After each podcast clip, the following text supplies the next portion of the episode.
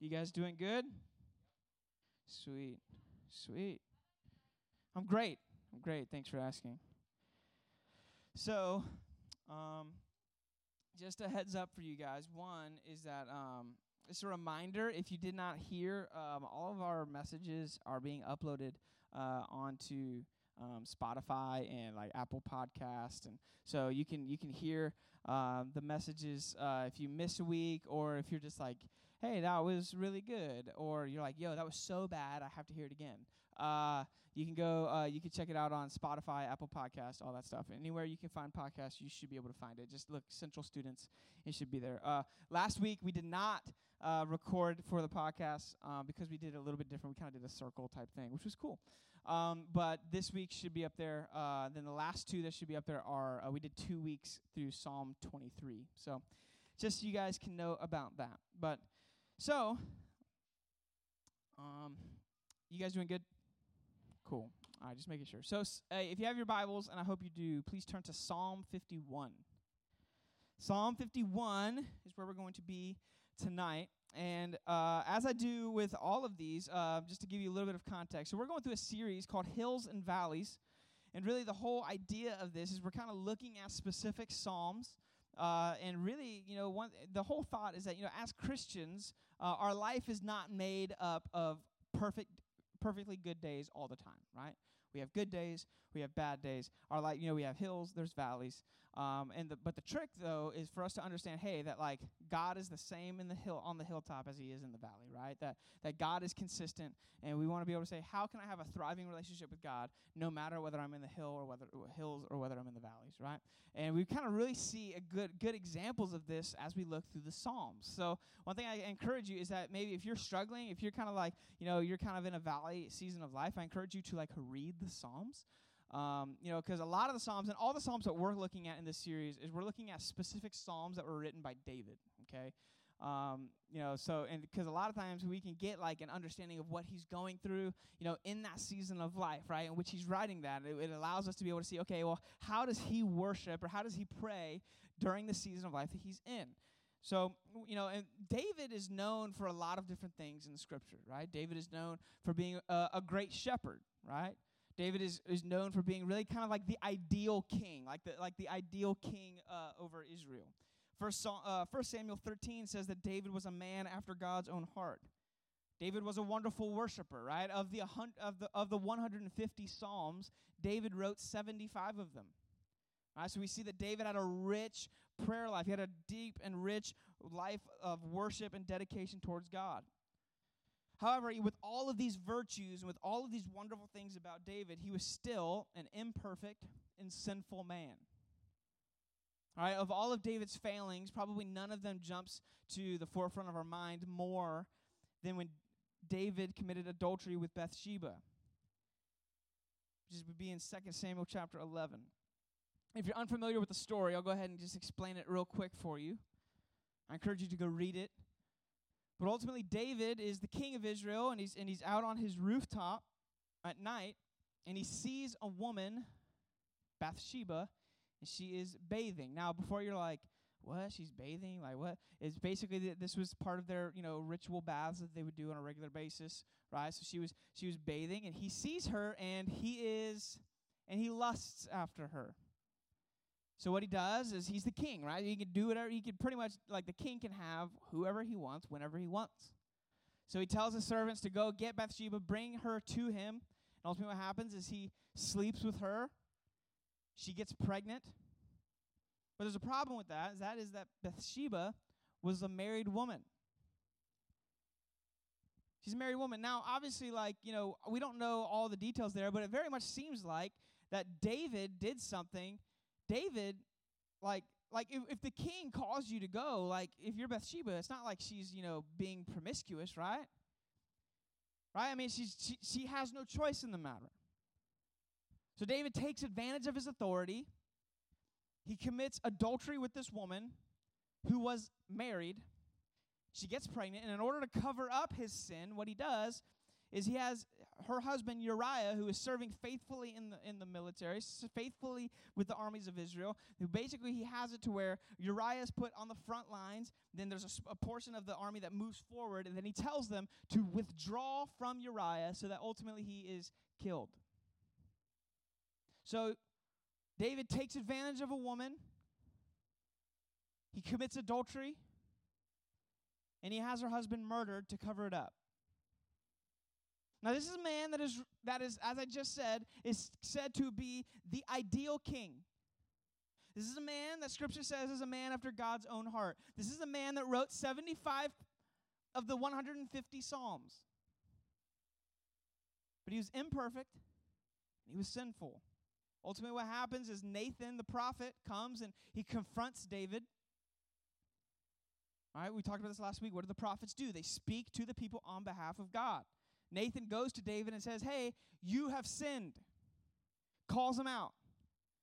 David's committed this terrible sin, and, da- and when Nathan confronts him, David is face is forced to come face to face with the reality of his sin. And ultimately, he also has to deal with the consequences of his sin. The consequences of his sin are that the child that Bathsheba is pregnant with ultimately dies. David's household and his family is ripped apart. And throughout David's life, there's violence and there's strife amongst his own family. And the reality of the sin weighs heavy on David, ultimately leading to his prayer of confession and repentance that we have in Psalm 51. Now, we all make mistakes. Even all of us, we all sin, even intentionally. What we're going to talk about tonight is if you are a Christian, what do you do with your sin? Right? Last week we talked about this idea of how we're forgiven, right? This idea that Jesus was forsaken so that you wouldn't have to be. That because God's wrath and God's justice was poured out onto Jesus, that you and I can expect nothing but God's grace and His mercy and His goodness.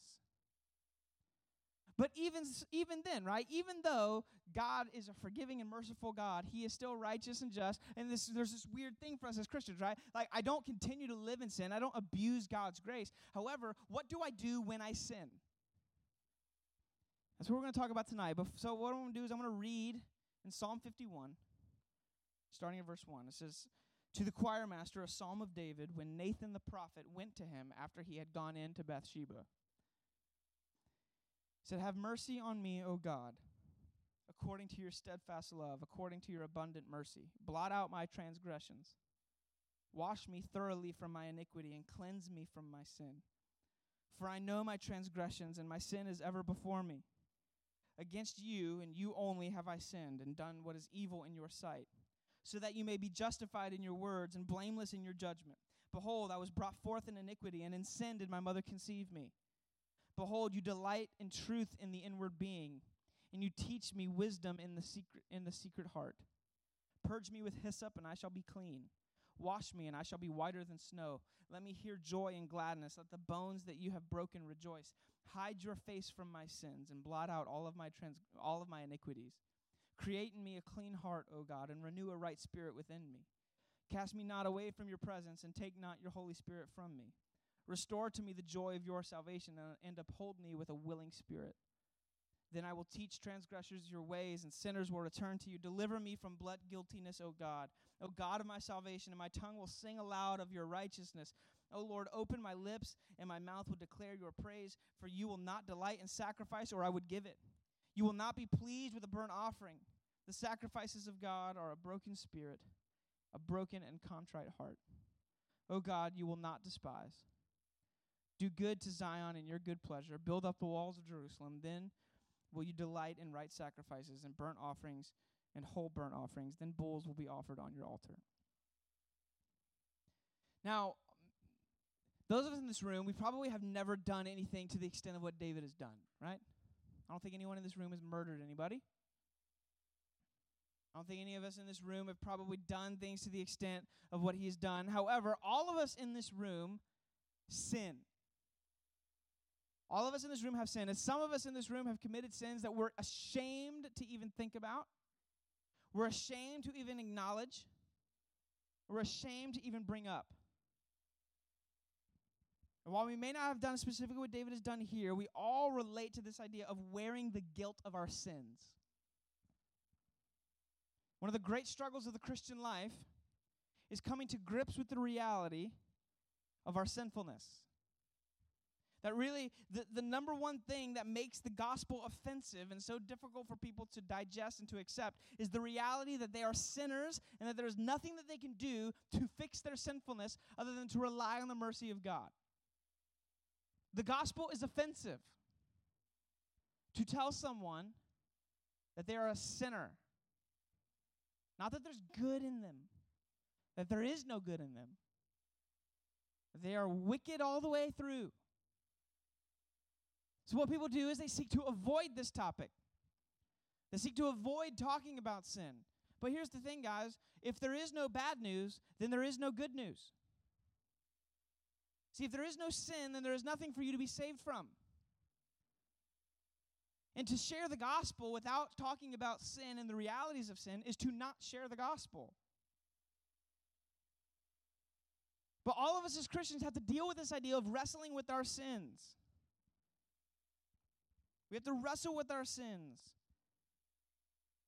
See, often we try to soften the gospel by avoiding this topic, but we can't. The difficult part of this reality for Christians is that you never cease to be aware of your sinfulness. As long as we live in this world, we wrestle with our sin nature. And please know this that wrestling with sin and wrestling against sin is one of the truest marks of the Christian life. One of the truest marks that you are indeed a Christian is that you wrestle against sin that we fight against sin. See, the difference between a Christian and a non Christian is not that one sins and the other doesn't. The difference is what do you do about it? Where do you go with your sin and with your brokenness? This is something that's imperative for us to understand. Is that confession of sin to God is a gift of God that brings relief and comfort to the mature Christian. What do we do with our sin is that we confess it to God. Just like we saw here in Psalm 51, is that we confess our sins to God. And many of us, though, we see confession as a burden or something that we try to avoid, right? Confessing our sin is something that we seek to avoid doing. I believe the reason that we have tried, we do this is because we have a misunderstanding of what it is, or we have a misunderstanding of God's grace and God's forgiveness. Tonight, what we're going to do is we're going to look at David's confession and his plea for forgiveness, and we're going to see beautiful joy that we have in confessing our sins to God. Because that's the thing, guys, is that confessing our sins to God is a joy. Not something to be to, not something to dread, not something to be fearful of, not something to regret, but it's something that we should take joy that we can confess our sins to God. Ultimately, what we want to do tonight is we want to walk away having answered this question If I am a Christian, how should I respond to my sin? There's three things that we're going to talk about. First is conviction, Second is confession. And third is repentance. So there's conviction, confession, repentance. That is the Christian's response to their sin conviction, confession, repentance. So the first thing we're going to look at is conviction. In John 16, Jesus gives this statement. John, J- Jesus is with his disciples, and he's been explaining to them that he is going to die. He's going to uh, le- and he's going to re- be raised from the dead. He's going to ascend. He's going to leave them naturally, if you're his disciples, I mean, you've been with this guy every day for, you know, three and a half years. That idea that he's going to now leave you is sad. They're sad about this. So he seeks to comfort them. And what he does is in John 16, verse 7, he says this He goes, Nevertheless, I tell you the truth. It is to your advantage that I go away. For if I do not go away, the Helper will not come to you. But if I go, I will send him to you. Now, we know that Jesus is ultimately here, he's talking about the Holy Spirit, right? You with me? Are we awake? Cool. Jesus is talking about the Holy Spirit. But it's interesting what he says, right? Isn't it interesting that he is telling the disciples that it is better for them to be filled with the Holy Spirit than for them to be walking with Jesus in the flesh? I think that's something that we need to wrap our minds around. Is that it is better to be filled with the Holy Spirit than to be walking with Jesus in the flesh. That's what he's telling his disciples in this moment. Right? The Holy Spirit is a gift. The Holy Spirit, the third person of the Trinity, fully God, is a gift. And then Jesus will go on and he will explain one of the primary roles of the Holy Spirit. In verse 8, he says, And when he comes, he will convict the world concerning sin and righteousness and judgment. You see here that the primary role of the Holy Spirit in the life of a believer is to bring conviction of sin. Do you see that? It's not to cause someone to speak in tongues. It's not to call someone to perform miracles. It's not to call someone to do great and wonderful deeds. The primary role of the Holy Spirit is to bring conviction of sin.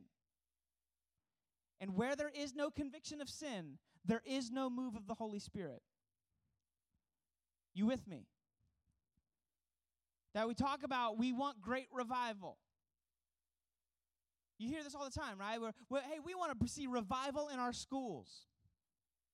Every revival, true revival, throughout Christian history started with a great confessing of sin. Even the revival that you see in Acts chapter 2. What happens? They're filled with the Holy Spirit and they begin to prophesy. They begin to preach the gospel in different languages, and people are hearing this preaching of the gospel. And what happens? Peter ultimately gets up and he preaches to the crowd and he, and he preaches to them. And the very, what does the scripture say? It says that they were cut to the heart. They were convicted of their sin in that moment. And ultimately, what happened was 3,000 people were saved that day. That is an amazing revival move of the Holy Spirit that started with the conviction of sin. The primary role of the Holy Spirit is to bring conviction of sin. Now, remember that the Holy Spirit is a gift to be cherished. He is a gift to be cherished. So, what should we conclude? We can conclude that conviction of sin is a gift of God that we should cherish rather than run from. Right? If the Holy Spirit is a gift, and the Holy Spirit's primary role is to bring conviction of sin, then likewise we can conclude that to be convicted of sin is something to be cherished and not run from. Burk Parsons has a quote. He says, Conviction of sin is one of God's greatest gifts. So, with that, we need to understand what conviction is. Right? Does it make sense? We need to understand what conviction is. We can use these Christian terms all day long, but if we don't understand what they mean, then it doesn't really mean anything, right? We need to know what does it mean for the Holy Spirit to convict? What is conviction? I have many people that ask me this question. They say, What's the difference between conviction and guilt? Have you ever heard that question? Right? Have you ever asked that question? I know I have. What's the difference between conviction and guilt? Well, first of all, guilt is not of God, and conviction is. But let's dive a little bit deeper to understand this idea, okay? Biblically, the word conviction within this context literally means to prove something to be wrong to bring something to the light so that it cannot be denied. Does that make sense? A conviction is to prove something to be wrong and to bring it to the light so that so that it cannot be denied.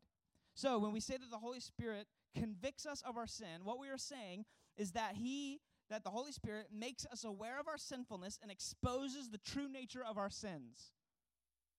That he brings our sins to light. He makes us aware of our sins. Now, who is the sin being exposed to? The sin is being exposed to the one that has committed the sin.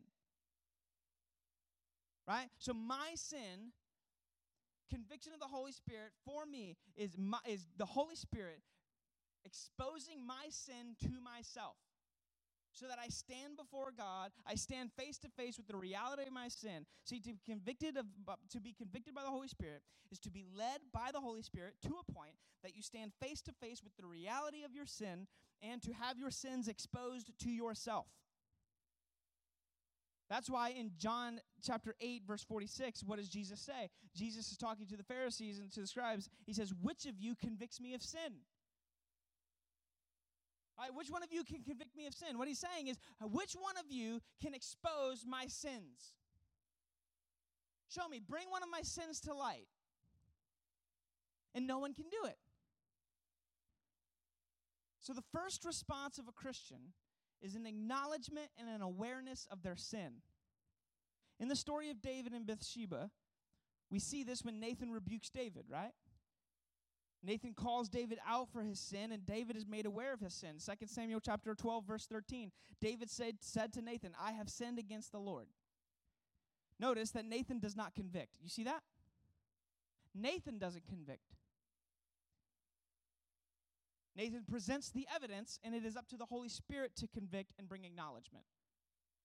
All right? Here's the thing, guys that it is not your job or my job to convict the world of their sin. Now, we don't lie and we don't sugarcoat truth, but we call sin sin and we pray for the Holy Spirit to convict the person of it. We don't beat people over the head with their sinfulness. We don't dismiss it, we don't ignore it. We acknowledge it, and we trust that the Holy Spirit will bring conviction. Right? The Holy Spirit is what brings acknowledgement of sin to the person. As Christians, we do not deny when we sin. Do you hear me? Because the Holy Spirit brings conviction, conviction. When we sin, we don't deny it. 1 John 1 8. If we say we have no sin, we deceive ourselves, and the truth is not in us. We do not give excuses. We do not say that I'm I do not sin. I, we do not say that I've gone this many years without sin. That's not true. You see what First John says? It says, If we say that we have no sin, it is evidence that the Holy Spirit does not reside within us, because if he did, he would never say that we are without sin. See, one of the signs that you are growing in your maturity as a Christian is that you are also growing in your understanding of just how sinful you actually are. We are constantly growing. The Holy Spirit is constantly convicting and bringing to light our sin. We see this conviction all throughout Psalm 51. David is ever aware of his sin. In verse 3, he says that my sin is ever before me. I can't deny it. I will not make excuses for it. I will acknowledge it for what it is. Now, often, what is accompanied with conviction is the brokenness that we feel because of it. Understand this that the feeling of brokenness over sin is not conviction. Conviction is the awareness and the acknowledgement of sin and what oftentimes accompanies conviction is the brokenness that we feel because of our sin. Does that make sense? Okay. So, to differentiate between conviction and guilt, conviction can oftentimes lead to brokenness. Okay? But conviction is not the brokenness. Conviction is the awareness and the acknowledgement that the sin of the sin that has been brought to light to you. See, when you are made aware of your sin, there's a sadness that accompanies it. I think of a doctor that brings to the patient the diagnosis that they have cancer. When the reality, think about that. Think about being a patient. The doctor comes in and says, Mr. and Mrs., you know, or whatever, say, hey, yeah, it, it's cancer. And how that diagnosis brings with it emotion. How that diagnosis brings with it sadness. The, emotion, the emotions of such a diagnosis run deep because the patient understands the gravity of the situation. Likewise, the mature Christian understands that the diagnosis of sin as being much worse than that of cancer. The diagnosis of sin brings with it sadness. And because of this diagnosis, it brings sadness and brokenness. To receive the diagnosis that you're a sinner, to be made aware of your sin should break your heart. Psalm 50, Psalm 51, verse 17. What is David? David describes this as a broken spirit or a broken and contrite heart. Now, you're probably thinking, man, a constant awareness of my sin that leads me to feel broken, how is that a beautiful gift? How is that a beautiful gift? Well, let's go back to the idea of the doctor that brings the diagnosis, right? Let's go back to that idea. If the patient does not have an awareness of their cancer and they are not saddened over their diagnosis, then they will not be led to the treatment and the solution of their sickness. Does that make sense? That if the patient that has cancer is not told they have cancer, if they don't experience that heartbreaking moment, they will never seek the treatment to cure the cancer. Ultimately, they will die in their cancer. for a doctor to for a doctor to know that a patient has cancer and to withhold that information is not loving. It's not. If anything, it would be considered unethical, and that doctor would not be allowed to practice medicine anymore. However, we say when people come into our church and we don't address sin, we say we're being loving. When we withhold the diagnosis, we do it in the name of love. But in no other situation would we attribute love to that.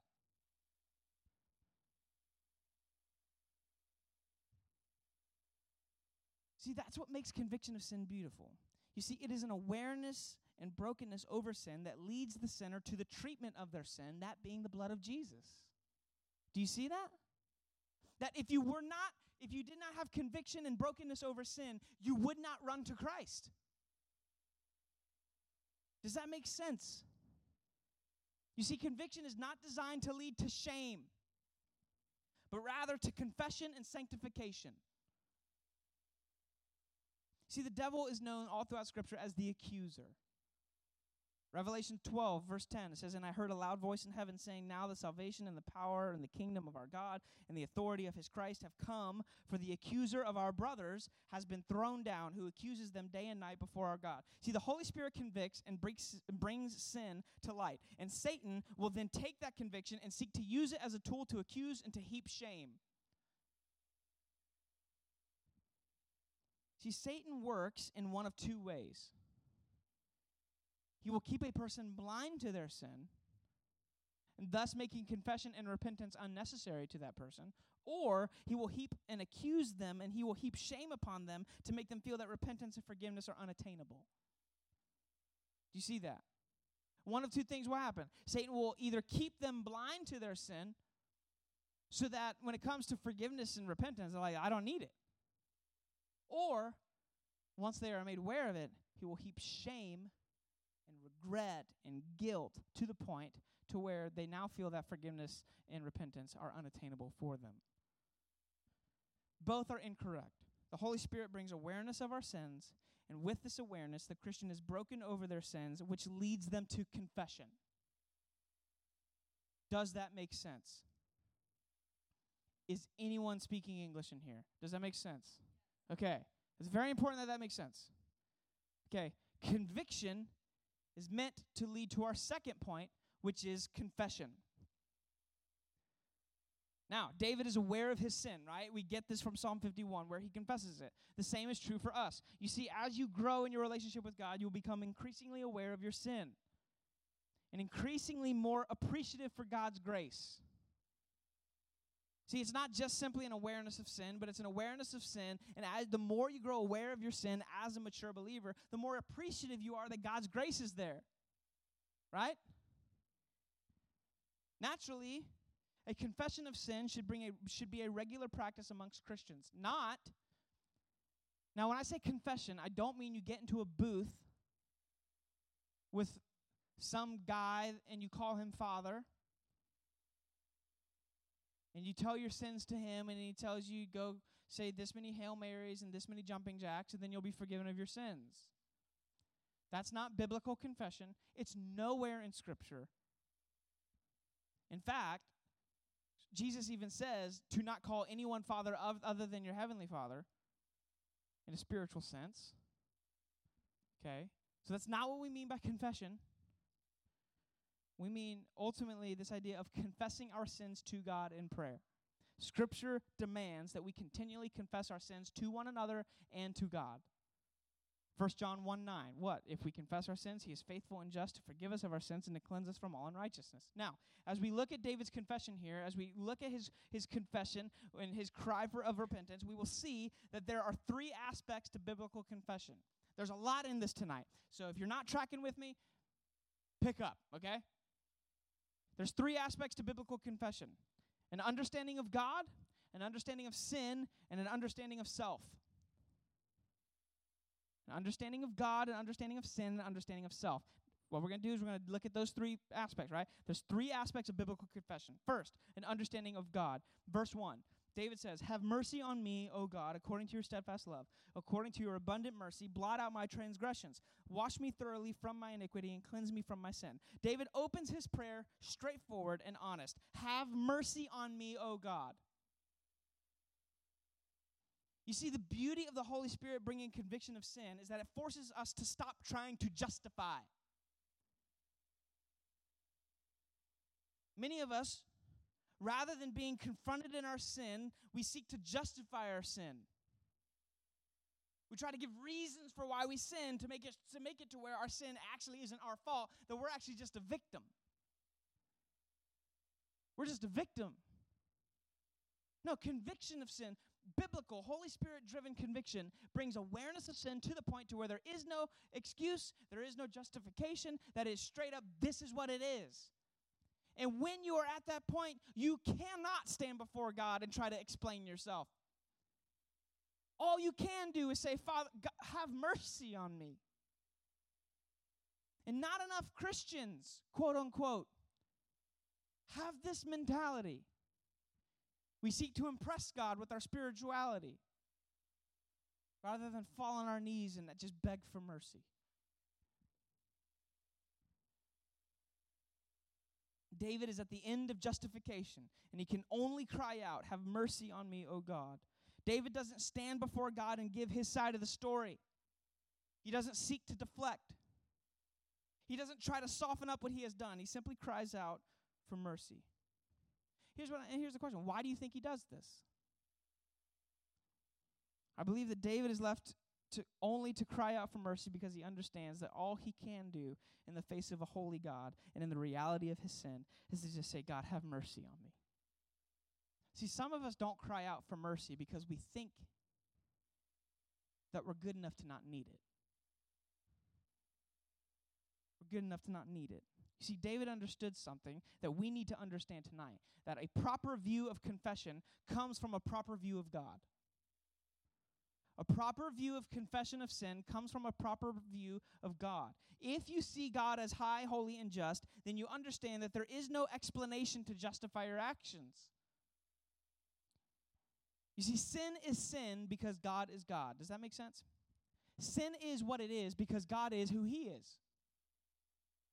If God were not holy and just, then sin wouldn't be a problem. The greatest issue we face as humans is that God is eternally just and righteous and we are completely wicked and sinful. That's the that is the problem of everything right there. From that that is our biggest issue. If you want to know what is the biggest problem in the world, it's not who's president, it's not our you know our you know our carbon emissions as a as a country or as a as a as a human race. The biggest problem that we have as people is that God is holy, righteous, and just, and we are wicked and sinful. That is our problem. You know, I've had a lot of people ask me questions over the years about sin. Many, que- many of the questions are questions that even I have asked myself. The question typically goes like this Is it a sin to blank? Or is it a or, or is blank a sin? Here's the thing that is a good question to ask. If you've ever asked that question, don't feel bad. I asked that question. But I believe that part of the reason that we seek these questions is because, in some aspect, we lack in our understanding of who God is and His holiness. Psalm 50, literally, the psalm right before this, says that we make the mistake of thinking that God is like us. Well, it's not a sin to me. Well, you're not God. So it doesn't matter if it's a sin to you or not. See, our lack of understanding of God is what leads to a lack of understanding of what our sin is. All sin is understood best when we understand God first. All of our understanding of sin should start from an understanding of who God is. Then we can have a proper understanding of how we approach him in confession. David asks for mercy, but we need to look carefully at what David is appealing to. What does he say? He says, Have mercy on me according to what? According to what? Your steadfast love. According to your abundant mercy. What does David appeal to? David appeals to God's love and his mercy. David appeals to God. He says, Have mercy on me according to you. David does not appeal to his good works. Doesn't God David doesn't say, God have mercy on me because remember when I slayed Goliath? He doesn't say, Have mercy on me because remember all those times that I saved those sheep? He doesn't say, God, have mercy on me because of remember all those times that I went into battle for you? Remember that time that I could have killed Saul and taken my rightful spot as the king, but I didn't because I knew that I was trusting in you rather than in my own strength? God, remember that? Remember all those things that I've done? God, according to that, forgive me. And you know what he would have gotten? No. We don't appeal to our goodness. David does not appeal to his track record, he appeals to the character of God. You see, there's nothing within us that causes God to owe us forgiveness. Understand that. There is nothing you have ever done or nothing you will ever do that will make it to where God owes you forgiveness. He forgives because he loves. And he forgives because he is merciful. God doesn't forgive you because you owe because you deserve it. Doesn't forgive me because I deserve it. He forgives us because he loves us and he's merciful. And that's it. Exodus 34, 6 and 7. The Lord passed before him and proclaimed, The Lord, the God, the Lord, sorry, the Lord, the Lord, a God merciful and gracious, slow to anger and abounding in steadfast love and faithfulness. Psalm 103:8 The Lord is merciful and gracious, slow to anger and abounding in steadfast love. See, God is abounding in mercy, and He's abounding in His mercy and in His love, and it never runs out. Lamentations 3 says that His mercies are new every single morning. Heard a quote today. Says that if our sins were as many as the hairs on our head, then His mercy is as many as the stars in the sky. Your sin will never reach the end of God's mercy. Will never reach the end of God's grace. Will never reach the end of God's love. And that's why I love that verse in Lamentations 3 where it says that when I wake up in the morning, when I feel like I've used all of God's mercies, I used up all the mercy He had for me that day. I wake up in the morning, there's new mercies every morning. We have confidence that God can forgive, not because we have a low view of our sins, but because we have a high view of God. When you have a high view of God, when you have a high view of His grace and His mercy and His love, when you sin, you run to Him. When we sin, we don't try to convince God to forgive us. We confess our sins to Him, knowing that He has forgiven us, but not based on our efforts, but strictly based on Him. God, thank you for forgiving me because you choose to.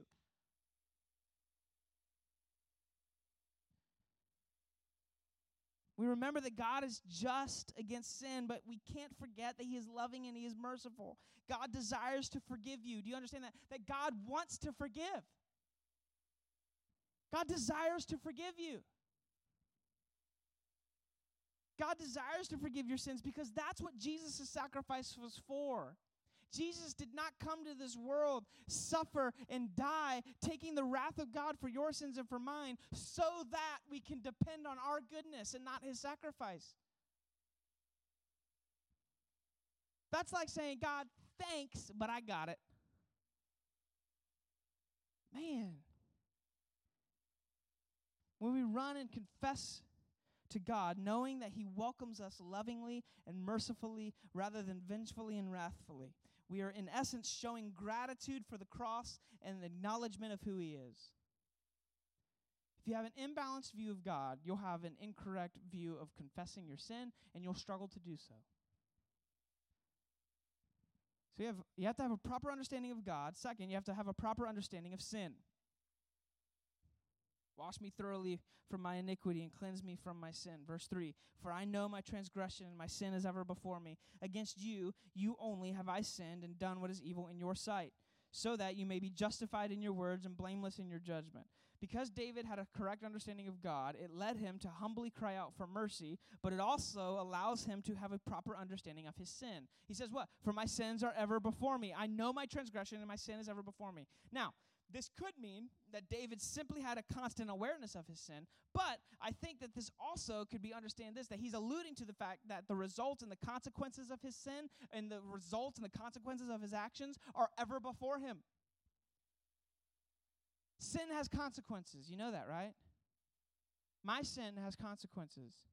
And oftentimes those consequences may be brief, but oftentimes those consequences can be long lasting. It's not simply just an awareness of our sin, but oftentimes we're faced every day with the consequences of decisions that we've made long ago.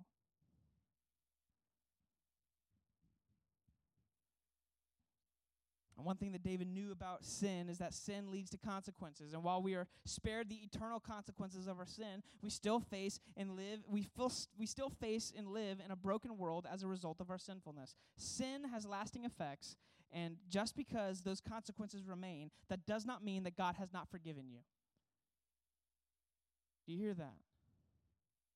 If you have made mistakes in the past, and the consequences of that decision are still ever before your face, that does not mean that God has not forgiven you.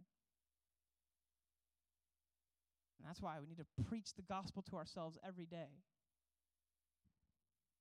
Verse 4, he says, Against you and you only have I sinned and done what is evil in your sight. Now, when I first see this statement, I don't know about you, but my first thought is that that's not really true, is it? Because who else has David sinned against? He sinned against Bathsheba. He sinned against Uriah. He sinned against their families. He sinned against the kingdom of Israel. He sinned against his servants. And because it was sexual sin, according to 1 Corinthians 6:18, he sinned against his own body. However, all of those fall to the background when he understands the gravity of his sin against God. 2 Samuel chapter 12 verses 7 through 12. This is when Nathan Nathan rebukes David. Nathan goes to the king and tells him, "You done messed up." He says this in verse tw- 7. He says, Thus says the Lord, the God of Israel, I anointed this. Now listen to what God tells David. That's what God tells David. He says, I anointed you king over Israel, and I delivered you out of the hand of Saul. And I gave you your master's house and your master's wife, wives into your arms, and gave you the house of Israel and of Judah. And if this were too little, I would have added to you as much more. Why have you despised the word of the Lord to do what is evil in his sight? You have struck down Uriah the Hittite with the sword, and have taken his wife to be your wife, and you have killed him with the sword of the Ammonites. Now, therefore, the sword shall never depart from your house, because you have despised me and have taken the wife of Uriah the Hittite to be your wife. Thus says the Lord Behold, I will raise up evil against you out of your own household. Remember what, what happened with David's son, right? He's seeking to kill him. You remember that? Boom, direct result from this. I will raise up evil against you in your own household, and I will take your wives before your eyes and give them to your neighbor, and he shall lie with your wives in the sight of the sun. For you did it secretly, but I will do this thing before all of Israel. Hello. See, when we have a high view of God, it forces us to have a high view of the reality of our sin. You see, it is not strictly the action, but rather who the action is against that determines the severity of what we've done. I, you already know the illustration I would give right now. It's who we have sinned against. And if you don't think your sin is that big of a deal, it's because you don't have a high enough view of God. While we sin against others, ultimately, we sin against God to the furthest, right? That it was our sin that put Jesus on the cross. And because of the reality of our sin, God would be just to judge us. Our sins are evil. They're not something to joke about, and they're not something that we make light of. Sin is evil. However, even though God could judge us, he chooses not to because why? He is loving and merciful. So when I properly understand God, it causes me to run to Him and not away from Him. And when I properly understand my sin, it causes me to not take my sin lightly, but to understand the seriousness of it. However, because I understand God, I confess my sins with confidence that even though I deserve His judgment, He graciously is merciful towards me. So biblical confession, a right understanding of God, a right understanding of sin. Last thing uh, is a right understanding of self. Verse 5 Behold, I was brought forth in iniquity, and in sin did my mother conceive me. Now, we have this line, and at first it could see it could be seen as David trying to make an excuse, right? God, it isn't my fault. I was born this way. However, what David is doing here is acknowledging that it's not strictly his actions that need to be cleansed. It's his entire being. It's who he is. That is the problem. David understood that what the pro- the problem is not strictly what he did, but rather it is who he is as a sinner that led to what he did.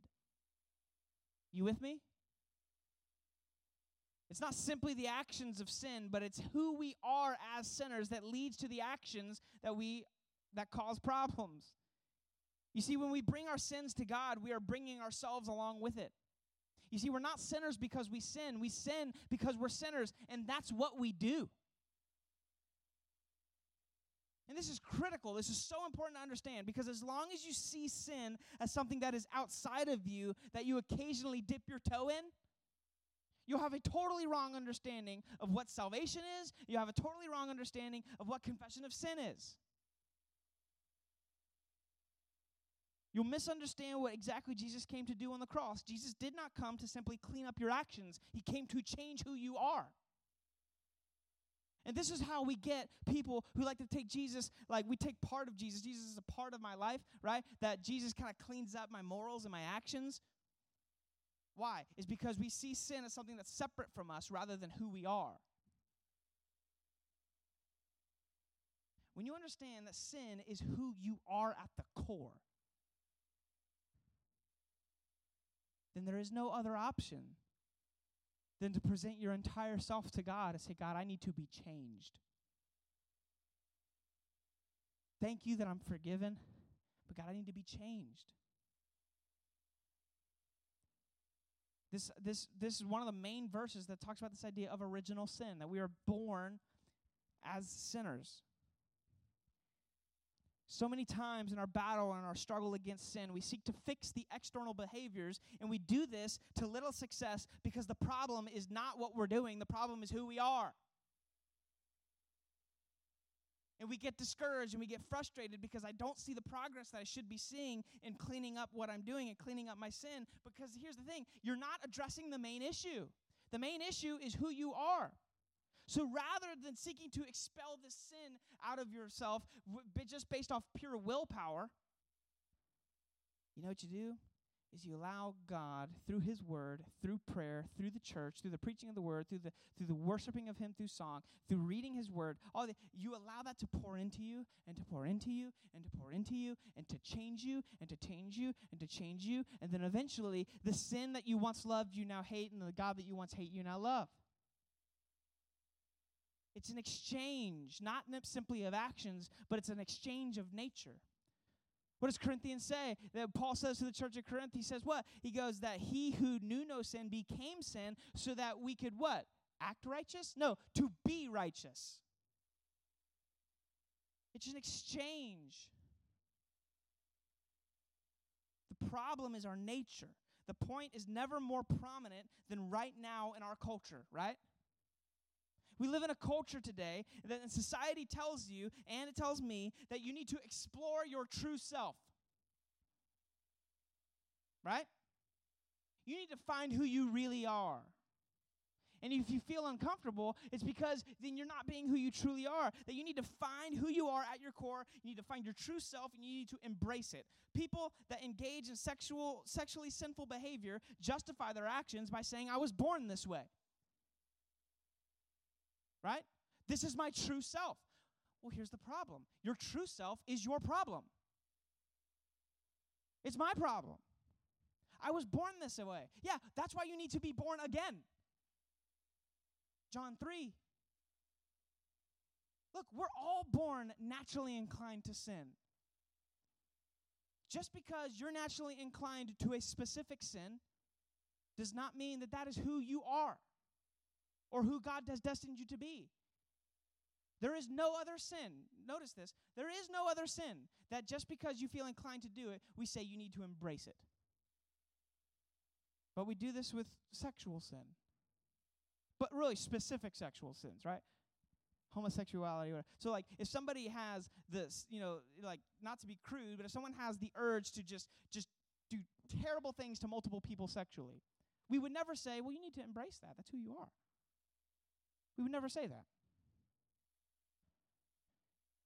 If I have the urge to go out and just like shoot up a place, a public place, no one would say, well, if that's who you are, if that's, you need to embrace your true self. We would never say that. See, the problem is our nature at its core. So you can't use that to justify your sin. So we've seen biblical confession right? Biblical confession is right understanding of God, right understanding of sin, a right understanding of self, presenting that to God. Is, and now we see the last thing, and this is the last thing. So we saw conviction, confession. Last thing is repentance. Super short, bear with me. We've seen conviction, we've seen confession. We get to the remaining part of this psalm, and that is repentance. Now, many of us misunderstand repentance. We think that repentance is confession. See that? Many of us think that repentance is confession. Now, confession is a part of repentance, but it is not repentance. Likewise, if I took a bike seat, I would say that it is a part of the bike, but I would never take the bike seat and say, Look, I got a bike. Right? See, confession is a part of repentance, but it is not repentance. Throughout the remainder of this psalm, David speaks of a deeper cleansing and a changing of who he is, right? Starting at verse 6, he goes, Behold, you delight in truth and in, in the inward being, and you teach me wisdom in the secret heart. Purge me with hyssop, and I shall be clean. Wash me, and I shall be whiter than snow. Let me hear joy and gladness. Let the bones that you have broken rejoice. Hide your face from my sins and blot out all of my iniquities. Create in me a clean heart. Why? Because out of the abundance of the heart the mouth speaks, right? Create me a clean heart, O God, and renew a right spirit within me. Why? Because the sin that we commit is because of who we are at the core. So if God changes who we are at the core, giving him taking our heart of stone, exchanging it for a heart of flesh, making us more like Christ on the inward part, right? What happens? The natural outflow of that is to be more like Jesus. Cast me not away from your presence, and take me and take not your Holy Spirit from me. Restore to me the joy of your salvation, and uphold me with a willing spirit. Then I will teach transgressors your ways, and sinners will return to you. Deliver me from blood guiltiness, O God, O God of my salvation. My tongue will sing aloud of your righteousness. O Lord, open my lips, and my mouth will declare your praise. For you will not delight in a sacrifice where I would give it. You will not be pleased with a burnt offering. The sacrifices of God are a broken spirit, a broken and contrite heart. O God, you will not despise. Notice that this psalm takes a drastic change in its tone. David is now speaking of a changing of himself and a future life of glorifying God. See, the word repent is translated uh, metanoeo in Greek, which means literally a change of mind. In particular, in, in a biblical context, it's a change of one's mind concerning sin and concerning righteousness. So to hate the sin that you once loved and to love the God that you once hated. And this change of mind towards sin and towards righteousness then becomes manifested in the things that you do. Repentance is not, I'm sorry, God. That is not repentance. You with me? That's not repentance. That's a part of confession, but that's not repentance. And going about your day, Likewise, repentance is not a one time act that you treat like a flu shot and you're like, oh yeah, I repented, I took care of that. Repentance is an ongoing changing that goes on in the heart of a believer from the day that they are saved to the day that they die and see Jesus face to face. Repentance is an ongoing changing that goes on in the heart of a believer over the course of their life. The life of a Christian is a life of repentance. Do you hear that? The life of a Christian is a life of continual repentance, continual exchanging of this and a taking on of this.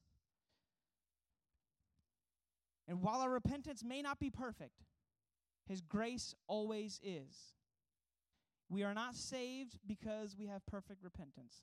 We are saved because He has perfect grace. True repentance is marked by a change moving forward. It is a change of thinking of sin and holiness that becomes manifested in the things that you do. You see, when we sin, we are convicted of our sins, and that conviction leads to confession. And through that confession, we repent and we rely more on the mercies and the grace of God to help us live a life that glorifies Him moving forward. So, what do you do with your sin? You acknowledge it. We don't run from it, we don't deny it. We don't boast in it, but we acknowledge it. And when I'm made aware of my sinfulness, I go to God in prayer and I confess my sins, knowing who He is, that He is merciful, He is loving, and He is just, that He desires to forgive, knowing that my sin is a serious offense. But because of what I know about Him, He's the only one that I can go to. And understanding that it's not simply just the things that I do, but it's who I am. That God, I need you to change who I am at its core, at my core. And when you do this, God, it's it's not something that's going to happen overnight. It's something that happens over the span of my life. That God, I need you to continue to change me, continue to make me more like Christ, continue to take these things that I want, that these sins that I enjoy, and Father, Father, help me to to be more like you. Here's the question How can David make this plea with confidence? If you go to 2 Samuel 12, he says, I have sinned against the Lord. And you know what Nathan says? Nathan says, God has forgiven your sins. What? Like there's a man who's dead. This this woman's wife or this woman's husband is dead. She's pregnant. And you're just gonna say he's forgiven? How? How can David have such confidence that he's forgiven after the atrocities of what he's done? How can God forgive wickedness like this and still be just? Great question. Romans 3, verse 23, it says, For all have sinned and fall short of the glory of God. Verse 24, and are justified by his grace as a gift through the redemption that is in Christ Jesus, whom God put forward as a propitiation by his blood to be received by faith. This was so that propitiation, that word is basically means that it was a it, to, to satisfy a debt. That Jesus' blood was to satisfy a debt. What was that debt? The debt that we owe to God because of our sinfulness. Now, why did he do this? This was to show God's righteousness because in his divine patience, he had passed over former sins. What were the former sins that God had passed over? The sins of David, the sins of Moses, the sins of Noah, the sins of Jonah, the sins of Adam, the, right? All the prior sins. God just forgives them. How? How can God, how can you be just and forgive these sins? It says it right here. It was to show his righteousness so that he might be just and the justifier of the one who has faith in Jesus. What it's saying is this is that God, David could have confidence that God forgave him because David understood the promise of God that would become a day where there would be someone who would save. And that David's sins are forgiven just like your sins and my sins are forgiven, that they were placed on Christ while he was on the cross. And I do not run from confession. But when I am burdened with conviction of my sin, I run to confession, knowing that I can unload my sins onto Him. And I could do so with joy in my heart, knowing that as I'm aware of my sins, I am even more aware that He is gracious and He is merciful and He is faithful to forgive me. Does that make sense? All of us in this instance are David. We're not Bathsheba, we're not the victim. We're not God, we're not Nathan, we're David. And over the course of your life, we're going to be made aware of our sins. We need to continually go to God with our sins, confessing them to one another, confessing them to God, and in so doing, asking that God would change us every day to be made more like Christ. Does that make sense? I just preach like a lot, a lot. Okay? There's like enough content in there for a series. But I figured it'd be. I, I didn't know how to end it. That was the problem, right? Because like, if I'm just gonna be like, understand the reality of your sin. All right, see you next week. You know, like that's no fun. Like, I gotta like put a bow on it somehow. So that's why I went long. But you're patient, and I appreciate that. All right. Uh, so, hey guys. So what we're gonna do now is it's 8:11. So I'm gonna pray. I'm gonna let you guys go. Here's the thing, guys. As Christians, we're gonna constantly struggle with sin. We, it's just reality. But like I said earlier, the mark of a Christian is not that they don't sin. The mark of a Christian is that they know what to do when they sin. So if you leave here with nothing, leave here with that. Make, all right? Dear Heavenly Father, thank you for today. Thank you for your word. Thank you for the fact that we can run to you and that you are faithful and you are just to forgive us of our sins.